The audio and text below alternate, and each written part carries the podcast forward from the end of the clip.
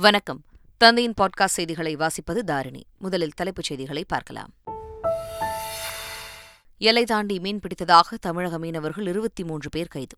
ஐந்து விசை படகுகளையும் பறிமுதல் செய்த இலங்கை கடற்படை.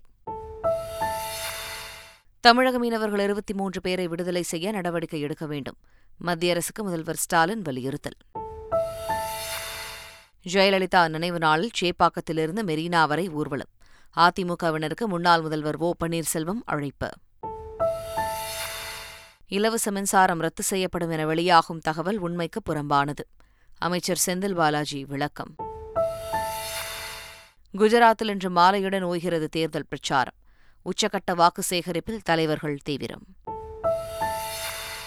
சுவிட்சர்லாந்து அணியை ஒன்றுக்கு பூஜ்ஜியம் என்ற கோல் கணக்கில் வீழ்த்தியது பிரேசில். மற்றொரு போட்டியில் போர்ச்சுகல் அணியிடம் தோல்வியை சந்தித்தது உருகுவே. இனி விரிவான செய்திகள். அரியலூர் மாவட்டத்திற்கு அரசு நலத்திட்டங்களை வழங்க சென்ற முதலமைச்சர் ஸ்டாலின் தொல்லியல் துறையின் சார்பில் மளிகைமேட்டில் நடைபெற்ற அகழ்வாராய்ச்சி பணிகளையும் ஆய்வு செய்தார். அதோடு அகழ்வாராய்ச்சியில் கண்டறியப்பட்ட ஆயிரத்தி பத்து அரிய பழங்காலத்து பொருட்களையும் பார்வையிட்டார். பின்னர் ராஜேந்திர சோழனின் அரண்மனை அகழ்வாராய்ச்சி பணிகளையும் பார்வையிட்டார். இன்று அரியலூர் அருகே உள்ள கொல்லாபுரத்தில் நடைபெறும் அரியலூர் நலத்திட்ட உதவிகள் வழங்கும் விழாவில் கலந்து கொண்டு பயனாளிகளுக்கு நலத்திட்ட உதவிகளை வழங்குகிறார். எல்லை தாண்டி மீன்பிடித்ததாக கூறி புதுக்கோட்டை மீனவர்கள் இருபத்தி மூன்று பேரையும் ஐந்து படகுகளையும் இலங்கை கடற்படை சிறைப்பிடித்துள்ளது. புதுக்கோட்டை மாவட்டத்திலிருந்து ஐந்து படகுகளில் இருபத்தி மூன்று மீனவர்கள் கடலுக்கு சென்றுள்ளனர். மீனவர்கள் நெடுந்தீவிற்கும் காரைநகர் பகுதிக்கும் இடையே மீன்பிடித்ததாகவே கூறப்படுகிறது. இந்நிலையில் அங்கு வந்த இலங்கை கடற்படையினர் எல்லை தாண்டி மீன்பிடித்ததாக கூறி இருபத்தி மூன்று மீனவர்களை கைது செய்ததோடு அவர்களுடைய ஐந்து மீன்பிடி படகுகளையும் பறிமுதல் செய்தனர். இலங்கை கடற்படையால் கைது செய்யப்பட்ட தமிழக மீனவர்களையும் மீன்பிடி படகுகளையும் விடுவிக்க நடவடிக்கை எடுக்குமாறு வெளியுறவு அமைச்சர் ஜெயசங்கருக்கு முதலமைச்சர் ஸ்டாலின் கடிதம் எழுதியுள்ளார். அந்த கடிதத்தில் இந்த ஆண்டில் மட்டும் இதுவரை இருநூற்று இருபத்தி ஓரு தமிழக மீனவர்கள் இலங்கை கடற்படையினரால் கைது செய்யப்பட்டதாக சுட்டிக்காட்டியுள்ளார். தமிழக மீனவர்கள் இலங்கை கடற்படையினரால் கைது செய்யப்படுவதை தடுத்திடவும் தற்போது இலங்கை காவலில் உள்ள அனைத்து மீனவர்களையும் அவர்களின் மீன்பிடி படகுகளையும் உடனடியாக விடுவித்துவிடவும் தூதரக முயற்சிகளை மேற்கொண்டு வருமாறு முதலமைச்சர் ஸ்டாலின் வலியுறுத்தியுள்ளார். முன்னாள் முதலமைச்சர் ஜெயலலிதாவின் ஆறாம் ஆண்டு நினைவு நாளில் மெரினாவில் உள்ள நினைவிடத்தை நோக்கி நடைபெறும் ஊர்வலத்தில் அதிமுகவினர் பங்கேற்குமாறு ஓபிஎஸ் சார்பில் அழைப்பு விடுக்கப்பட்டுள்ளது. அதிமுகவின் தலைமை கழகம் என்ற பெயரில் ஓபிஎஸ் தரப்பு அறிக்கை வெளியிட்டுள்ளது. அதில் வரும் டிசம்பர் ஐந்தாம் தேதி ஜெயலலிதாவின் நினைவு நாளினை ஒட்டி சேப்பாக்கத்திலிருந்து மெரினாவில் உள்ள நினைவிடம் வரை ஊர்வலம் நடைபெறவுள்ளதாக தெரிவிக்கப்பட்டுள்ளது. நினைவிடத்தில் ஓபிஎஸ் மலர் தூவி மரியாதை செலுத்தியது முன்னாள் அமைச்சர்கள் எம்எல்ஏக்கள் எம்பிக்கள் உள்ளிட்ட அதிமுகவினர் மரியாதை செலுத்துவார்கள் என்றும் தொடர்ந்து உறுதிமொழி எடுத்துக் கொள்ளப்படும் என்றும் கூறப்பட்டுள்ளது. மின்னெண்ணுடன் ஆதாரை இணைப்பதன் மூலம் நூறு யூனிட் இலவச மின்சாரம் ரத்தாகாது என அமைச்சர் செந்தில் பாலாஜி திட்டவட்டமாக கூறியுள்ளார். சென்னையில் செய்தியாளர்களிடம் பேசிய அவர் மின் எண் ஆதார் இணைப்பால் சலுகைகள் ரத்தாகும் என்ற தவறான செய்தியை மக்கள் நம்ப வேண்டாம் என தெரிவித்தார். மின் வாரியத்தை நவீனப்படுத்தவே மின் எண்ணுடன் ஆதார் இணைக்கப்படுவதாகவும் அவர் தெரிவித்தார். ஒருவர் ஐந்து இணைப்பு வைத்திருந்தாலும் நூறு யூனிட் மின்சாரம் வழங்கப்படும் என்றும் பத்து மின் இணைப்பும் ஒரே ஆதாரிலை சேர்க்கலாம் என்றும் அவர் கூறினார். குடிசைகளாக இருந்தாலும் சரி ஏற்கனவே வழங்கப்படுகின்ற நூறு யூனிட் இலவச மின்சாரமாக இருந்தாலும் சரி கைத்தறி விசைத்தறி நெசவாளர்களுக்கான அந்த இலவச மின்சாரமாக இருந்தாலும் சரி விவசாய மின் இணைப்பாக இருந்தாலும் சரி ஏற்கனவே அரசு நடைமுறையில் என்னென்ன திட்டங்கள் இருக்கிறதோ இலவச மின் திட்டங்கள் அரசு வழங்கக்கூடிய மானியங்கள் அனைத்து நடைமுறைகளும் தொடர்ந்து பின்பற்றப்படும். மக்களை வஞ்சிப்பது திமுகவின் வாடிக்கை என தமிழக பாஜக தலைவர் அண்ணாமலை குற்றம் சாட்டியுள்ளார். இதுகுறித்து அவர் வெளியிட்டுள்ள அறிக்கையில் ஏற்கனவே இரண்டு மாதங்களுக்கு முன்பு மின்சார கட்டணத்தை ஐம்பது சதவீதம் வரை உயர்த்தி பொதுமக்களை வஞ்சித்த திறனற்ற திமுக அரசு மீண்டும் ஆதார இணைப்பதற்கு போதுமான அவகாசம் கொடுக்காமல் பொதுமக்களை இன்னலுக்கு உள்ளாக்கியிருப்பதாக தெரிவித்துள்ளார். எனவே மின் இணைப்புடன் ஆதார இணைக்க அடுத்த ஆண்டு மார்ச் முப்பத்தி ஓராம் தேதி வரை கால அவகாசத்தை வழங்க வேண்டும் என தமிழக பாஜக தலைவர் அண்ணாமலை வலியுறுத்தியுள்ளார். ஆளுநர் பதவி என்பதே காலாவதியான ஒன்றுதான் என்றும் இது இல்லை என்றால் ஆன்லைன் ரம்மியை ஒழித்திருக்க முடியும் என திமுக துணை பொதுச் செயலாளரும் எம்பியுமான கனிமொழி எம்பி தெரிவித்துள்ளார். இதுகுறித்து பேசிய அவர் ஆன்லைன் ரம்மியை பாதுகாக்க ஏன் இவ்வளவு துடிப்பு என தெரியவில்லை என்று கனிமொழி கூறினார். கவர்னர் பதவிங்கிறதே காலாவதியான ஒரு விஷயம்ன்றது தான் நாங்கள் தொடர்ந்து சொல்லிட்டு இருக்கோம். அது இல்லைன்னா இந்நேரம் வந்து ஆன்லைன் ரம்மியை ஒழித்திருக்க முடியும். எதுக்காக ஆன்லைன் ரம்மியை பாதுகாக்கிறதுக்கு இவ்வளவு குடிக்கிறாங்கன்னு எனக்கு மசோதாக்களை தாமதப்படுத்தும் எண்ணம் ஆளுநர்களுக்கு இல்லை என புதுச்சேரி துணைநிலை ஆளுநர் தமிழிசை சவுந்தரராஜன் தெரிவித்துள்ளார். ஆன்லைன் ரம்மி தொடர்பாக தடை சட்ட மசோதாவை தமிழக ஆளுநர் காலதாமதப்படுத்தியதால் அந்த மசோதா காலாவதியானது தொடர்பாக தெலங்கானா ஆளுநர் தமிழிசை சவுந்தரராஜனிடம் செய்தியாளர்கள் எழுப்பிய கேள்விக்கு பதிலளித்த அவர் ஆன்லைன் சூதாட்டம் என்ற ஒருமித்த கருத்திருப்பதாக தெரிவித்தார்.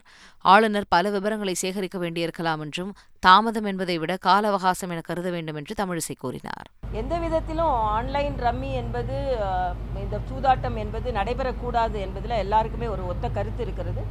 அதில் என்ன டெக்னிக்கல் ரீசன்னால ஆளுநருக்கு ஏன்னா ஆளுநர் பல விவரங்களை சேகரிக்க வேண்டி இருக்கலாம். அதனால் நீங்கள் ஆளுநர்கிட்ட கேட்டால் நல்லது அப்படின்னு நான் நினைக்கிறேன்.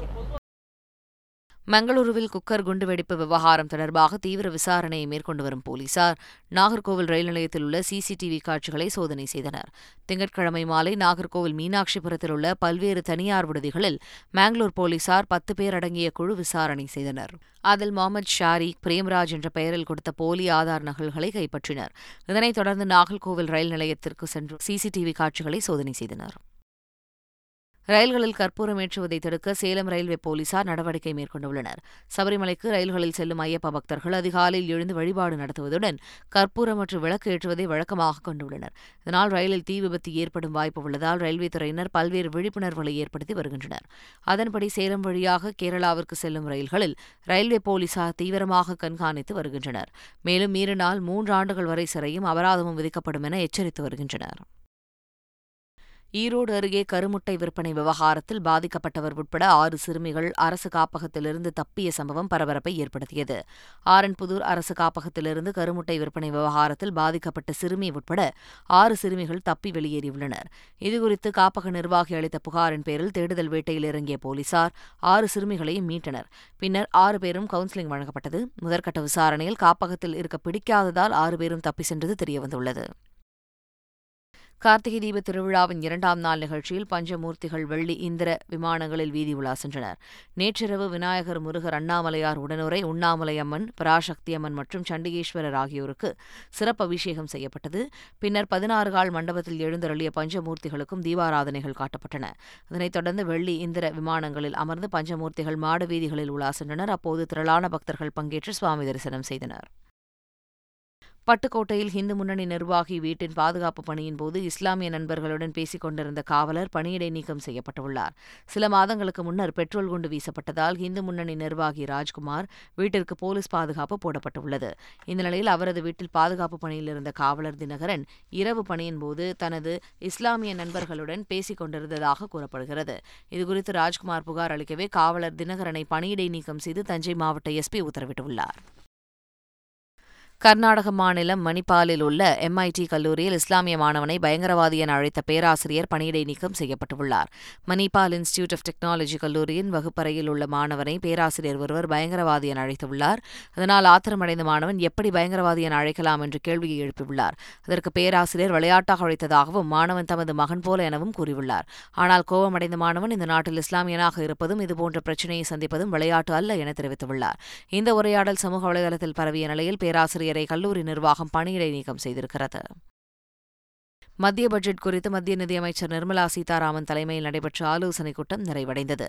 கடந்த இருபத்தி ஒன்று முதல் இருபத்தி எட்டாம் தேதி வரை மத்திய நிதி மற்றும் கார்ப்பரேட் விவகாரங்கள் துறை அமைச்சர் நிர்மலா சீதாராமன் தலைமையில் வரும் நிதியாண்டிற்கான பட்ஜெட் குறித்த கூட்டங்கள் நடைபெற்றன.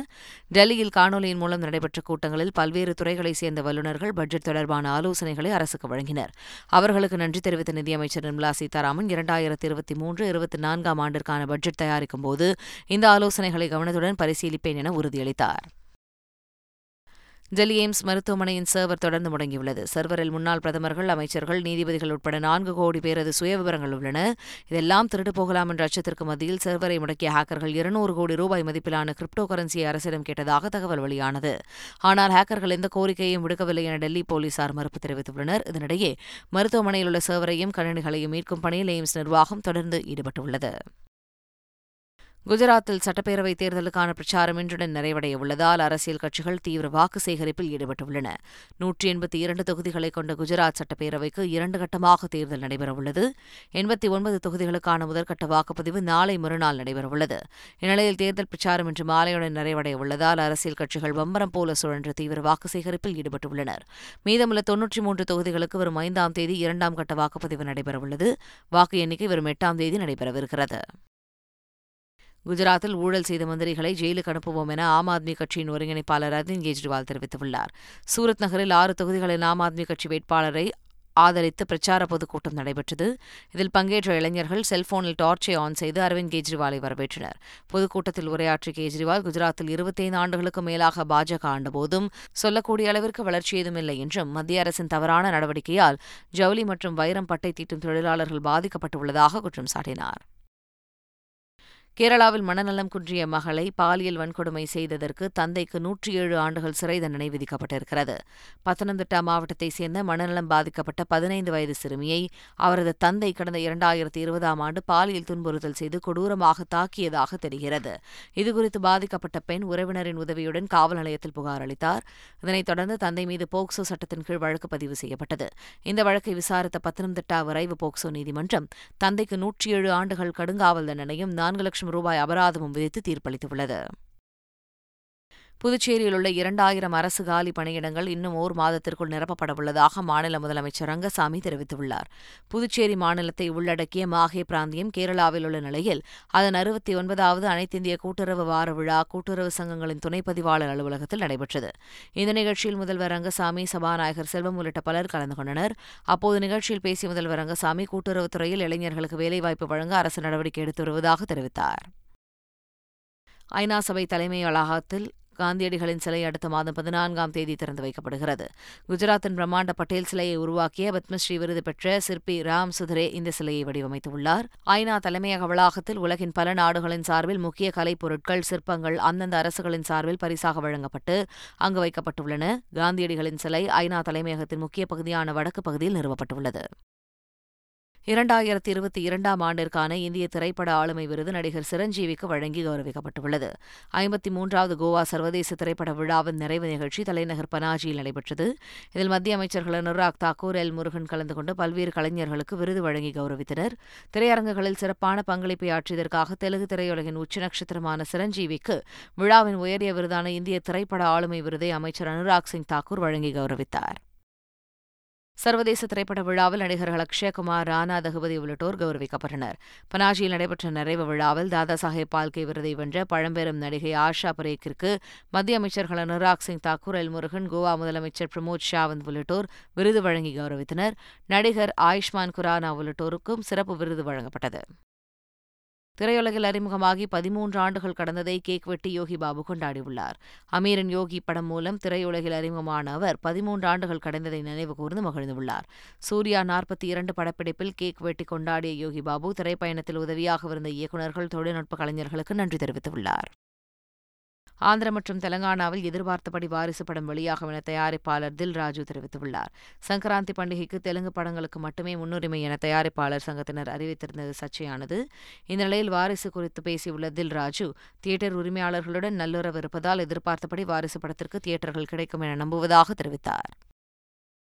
மும்பை விமான நிலையத்தில் பயணிகள் லகேஜில் சாக் பீஸ் மார்க் வைப்பதை நிறுத்துமாறு தி காஷ்மீர் ஃபைல்ஸ் பட இயக்குநர் விவேக் ரஞ்சன் சாடியுள்ளார். விமான போக்குவரத்து துறை அமைச்சர் ஜோதிராதித்ய சிந்தியாவை குறிப்பிட்டு ட்விட்டரில் புகைப்படங்களை பகிர்ந்துள்ள அவர் இதனை தெரிவித்தார். இந்த செயல்பாடுகள் இந்தியாவை நாகரிகமற்ற பழமையான நாடாக காட்டுவதாக சாடியுள்ளார். கத்தார் உலகக்கோப்பை கால்பந்து போட்டியில் சுவிட்சர்லாந்து அணிக்கு எதிரான ஆட்டத்தில் பிரேசில் அணி வெற்றி பெற்றது. ஆட்டத்தின் முதல் பாதியில் இரு அணிகளும் கோலடிக்க எடுத்துக்கொண்ட முயற்சிகள் தோல்வியில் முடிந்தன. பின்னர் இரண்டாவது பாதியில் எண்பத்தி மூன்றாவது நிமிடத்தில் பிரேசில் அணி வீரர் காஸ்மீரோ முதல் கோலை அடித்தார். இதனையடுத்து ஆட்டத்தில் கோல் எதுவும் அடிக்கப்படாததால் ஒன்றுக்கு பூஜ்ஜியம் என்ற கணக்கில் சுவிட்சர்லாந்து அணி பிரேசில் அணியிடம் விழுந்தது. மற்றொரு ஆட்டத்தில் உருகுவே அணியை வீழ்த்தி போர்ச்சுகல் வெற்றி பெற்றது. மீண்டும் தலைப்புச் செய்திகள். எல்லை தாண்டி மீன் பிடித்ததாக தமிழக மீனவர்கள் இருபத்தி மூன்று பேர் கைது. ஐந்து விசைப்படகுகளையும் பறிமுதல் செய்த இலங்கை கடற்படை. தமிழக மீனவர்கள் இருபத்தி மூன்று பேரை விடுதலை செய்ய நடவடிக்கை எடுக்க வேண்டும். மத்திய அரசுக்கு முதல்வர் ஸ்டாலின் வலியுறுத்தல். ஜெயலலிதா நினைவு நாளில் சேப்பாக்கத்திலிருந்து மெரினா வரை ஊர்வலம். அதிமுகவினருக்கு முன்னாள் முதல்வர் ஓ பன்னீர்செல்வம் அழைப்பு. இலவச மின்சாரம் ரத்து செய்யப்படும் என வெளியாகும் தகவல் உண்மைக்கு புறம்பானது. அமைச்சர் செந்தில் பாலாஜி விளக்கம். குஜராத்தில் இன்று மாலையுடன் ஓய்கிறது தேர்தல் பிரச்சாரம். உச்சகட்ட வாக்கு சேகரிப்பில் தலைவர்கள் தீவிரம்.